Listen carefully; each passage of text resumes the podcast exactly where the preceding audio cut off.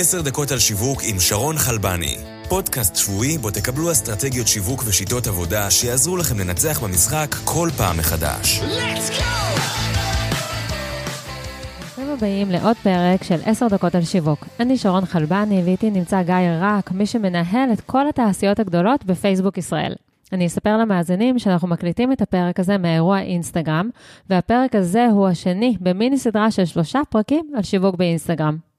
ואנחנו נשוחח עם גיא על עבודה עם משפיענים, influencers, באינסטגרם. נעים מאוד, גיא. נעים מאוד. לפני שנתחיל, אני אתן עליך קצת רקע. ב-2016 הצטרפת לפייסבוק. כיום אתה מוביל בחברה את היחידה העסקית שמנהלת את הקשר של פייסבוק עם מרבית התעשיות הגדולות והמסורתיות בישראל, כגון תעשיית הפיננסים, הרכב, התקשורת והתיירות. לפני כן, בשנת 2015 כיהנת כסמנכ"ל שיווק בלום סיסטמס, שגייסה אה, כ-10 מיליון דולר, וב-2010 עבדת ב Procter & Gamble, שם ניהלת מותגים כגון Gillette ו-Head and Shoulders, והובלת את מערך הדיגיטל של החברה.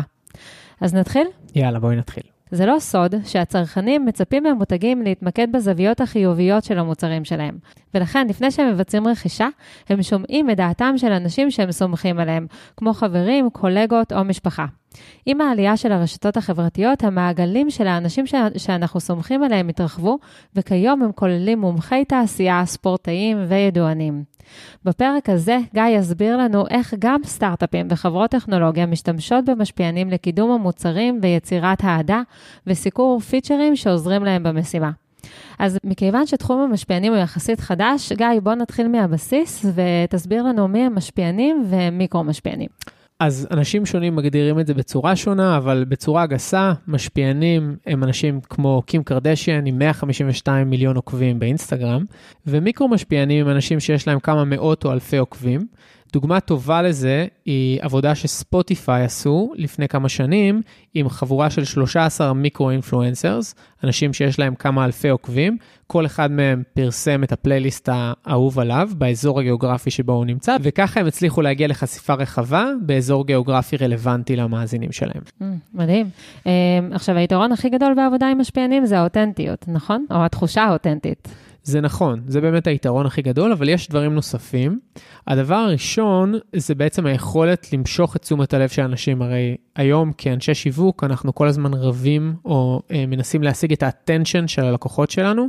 זו דרך מעולה למשוך את תשומת הלב הזו אם אנחנו שמים שם פנים של מישהו שהקהל שלנו מכיר, אוהב, סומך עליו.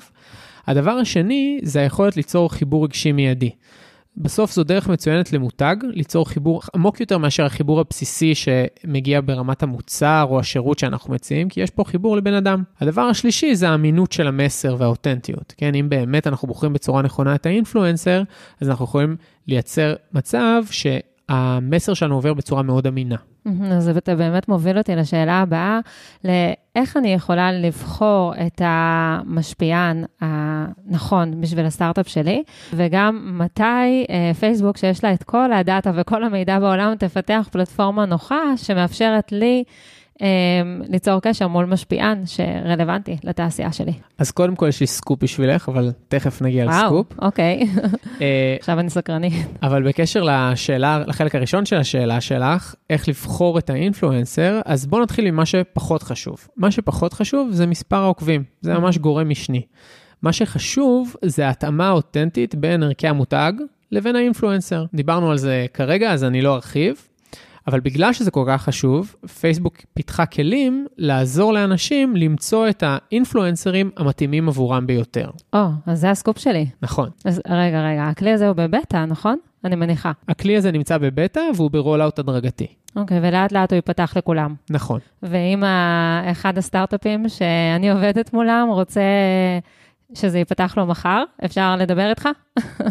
לא איתי, אבל אפשר לעשות גוגל על Brand Collabs Manager ולהגיע לכלי. זה גדול שהצעת לעשות גוגל בשביל להגיע לכלי של פייסבוק, אבל בסדר גמור. עכשיו, רגע אחד, לפני שאנחנו מדברים על היתרונות של הכלי, כי זה באמת מסקרן, מה יהיה עם כל החברות צד שלישי שבעצם חיות על זה, שיש להן פלטפורמה, פלטפורמה לאיתור משפיענים? Uh, אני לא יודע לגבי החברות צד שלישי האלה, אני מניח שיש להן עוד ערכים נוספים מעבר לנושא הזה של מציאת האנשים בפלטפורמות שלנו, יכול להיות שהן נותנות מענה גם לעוד פלטפורמות. אה, מה שאני יודע להגיד זה שהרבה פעמים חברות שהן חלק מהאקוסיסטם הזה מוצאות דרכים להשלים את ההצעת ערך שלהם, וככה מביאות עוד ערך לשולחן. בסדר גמור. אוקיי, אז דרך הכלי הזה אני יכולה לדעת מה המאפיינים של קהל היעד של המשפיען שאני שוקלת לפנות אליו? כן, אז אפשר בדיוק לעשות את זה, אני אסביר רגע איך זה עובד. אפשר להגדיר את קהל היעד של המותג, ואז לבדוק מה רמת החפיפה בין העוקבים של המשפיען לבין הקהל של המותג. Mm-hmm. הדבר השני שאפשר לעשות עם הכלי הזה, זה לבחור אינפלואנסר או קבוצה של אינפלואנסרים, ולמצוא אינפלואנסרים נוספים עם קהל עוקבים דומה. זה קצת מזכיר את יכולת התרגות לוק אלייק, בדיוק, זה אותו רעיון. הדבר השלישי זה שזה מאפשר למצוא אינפלואנסרס שהמערכת ממליצה עליהם, בהתבסס על עבודה קודמת שעשינו. בסדר? שיתופי פעולה קודמים שעשינו עם אינפלואנסרים, בעצם אנחנו פשוט ממליצים על אינפלואנסרים עם קהלים דומים. אנחנו מסתכלים על כל מיני פרמטרים, למשל אינפלואנסרים שעשו לייק לדף של המותג, אינפלואנסרים שיש להם קהל שהוא דומה לקהלים של אינפלואנסרים קודמים שעבדנו איתם וכו'. והדבר האחרון זה שאפשר פשוט ליצור את הקשר ישירות דרך הכלי הזה. אז בעצם האינפלואנסר מקבל הודעה מפייסבוק באופן רשמי, דרך הכלי שלנו, שמגיע מהמותג. כן, ובכלי הזה בעצם יש לי אפשרות לוודא שמספר העוקבים של האינפלואנסר הוא אמיתי ולא מזויף. כן, אז פייסבוק כל הזמן נלחם בתופעה של fake profiles. אז ברגע שאנחנו מזהים פרופיל שהוא פייק, אנחנו מיד מורידים אותו. ולכן מספר עוקבים שאת תראי דרך הכלי הזה, הוא האמין ביותר שאת יכולה למצוא בעצם ברשת היום. Mm, הבנתי. אוקיי, איזה עוד נתונים אני יכולה לראות שם לגבי העוקבים של האינפלואנסר? אז בתוך הכלי הזה יש טאב שנקרא Creator Portfolios, בסדר? זה בעצם הפורטפוליו של העבודה של ה creator הזה, של ה influencer הזה, ואפשר למצוא דרכו המון מידע אודות ה influencer. אפשר להסתכל ולראות על מותגים שהוא עבד איתם בעבר, אה, אפשר למצוא מדדים כמו רמת החפיפה של הקהל שלו עם המותג שלי, רמת התגובתיות הממוצעת של האינפלואנסר זה מדד מאוד חשוב, אנחנו רוצים לדעת שבאמת אנשים מגיבים גם לתכנים שהוא מעלה, כמות צפיות הוידאו הממוצעת שהוא מעלה, ועוד נתונים נוספים שהם רלוונטיים בקבלת ההחלטה הזו. Mm-hmm. עכשיו, אני מניחה שאם זה כלי שפייסבוק אה, פיתחו, אז יש שם איזשהו גילוי נאות שאומר שמדובר בפרסומת ושהמשפיען מקבל תשלום בעבור השיתוף של זה? כן, פה את כבר נוגעת במערכת שונה, שהיא בעצם המערכת שאנחנו עוברים אליה אחרי שסגרנו את שיתוף הפעולה עם ה influencer. המערכת הזאת נקראת מערכת של branded content. הדבר הראשון שכלי ה branded content מאפשר, זה לאותת בצורה ברורה ופשוטה לצרכנים שהפוסט שהם רואים הוא תוצר של שיתוף פעולה. בסופו של דבר, מה שחשוב בעיניי זה השקיפות. אנחנו יודעים היום שאנשים מעריכים את זה.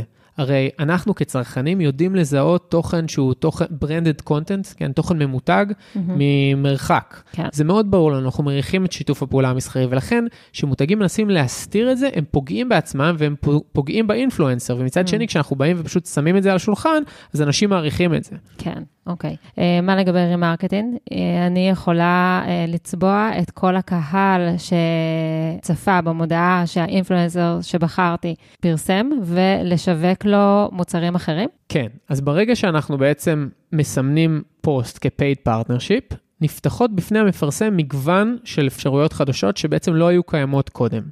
הדבר הראשון זה שהוא יכול לגשת ל analytics של הפוסט, לראות כמה אנשים באמת נחשפו לפוסט, כמה אנשים הגיבו לפוסט. זה בעצם הדרך היחידה לבדוק תוצאה בלי להסתמך על איזשהו דיווח שמגיע באופן עקיף מה influencer. הדבר השני והמשמעותי ביותר, זה שהמפרסם עכשיו יכול לקדם את הפוסט הזה לקהלים רחבים יותר מהעוקבים של ה influencer. ברוב המקרים הרי קהל היעד הרלוונטי של מפרסם מסוים הוא רחב יותר מכמות העוקבים של influencer מסוים, ועכשיו אפשר לקדם את הפוסט, מה גם שרוב העוקבים, או חלק גדול מהעוקבים, לא באמת נחשפים באופן אורגני. אז זה נותן באמת למפרסם שליטה מלאה על מי נחשף לפוסט. Okay. אוקיי. וכמו כל פוסט, עכשיו אנחנו יכולים בעצם לצבוע קהלים בהתאם לרמת התגובתיות שלהם. בסדר, אז אם מישהו מגיב לפוסט, צופה בווידאו למשך כמה שניות, אה, מקליק עליו, אנחנו יכולים בעצם לצבוע אותו ולהפוך אותו לקהל שאנחנו עושים איתו עוד עבודה בהמשך. יפה.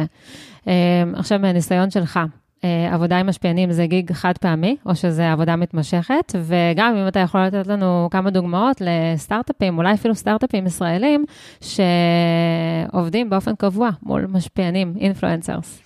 אנחנו רואים יותר ויותר חברות שהתחילו עם זה כ gig חד פעמי או איזשהו ניסוי וזה הפך להיות משהו קבוע. אחת החברות המעניינות, Glasses USA, חברה שהיא למעשה פלטפורמה שמשווקת משקפיים בארצות הברית בעיקר, בנו line מוצרים עם הילרי דף שהיא זמרת ושחקנית אמריקאית. ה line הזה כל כך הצליח שהם פתחו ממש מותג חדש שנקרא Muse והוא עכשיו אה, נמכר באופן קבוע באתר שלהם. יש חברות נוספות שעושות שימוש אפקטיבי בכלים האלה, אה, דוגמה מדהימה לדעתי היא חברת BoxyCharm שהיא בבעלות יזם ישראלי. אחד השחקנים הגדולים ביותר בארצות הברית בתחום של beauty subscription boxes, כלומר קופסאות עם מוצרי טיפוח ויופי שאנחנו מקבלים במודל של מנוי חודשי. Mm-hmm. הם משתמשים במיקרו אינפלואנסרים שמעלים פוסטים של video review. בכל אחד מהפוסטים רואים את המוצרים, את הקופסה, וככה הם משיגים חשיפה מאוד רחבה לקהלים מאוד שונים. כל אחד מה micro influencers האלה רלוונטי לקהלים מאוד אחרים. יפה. הם יושבים בישראל? הם יושבים בארצות הברית. אה, הם יושבים בארצות הברית, אבל כן. היזם הוא ישראלי. היזם הוא ישראלי. מדהים. גיא, בוא נסגור את הפרק באיזשהו טיפ אחד ממך ליזמים ואנשי השיווק שמקשיבים לנו.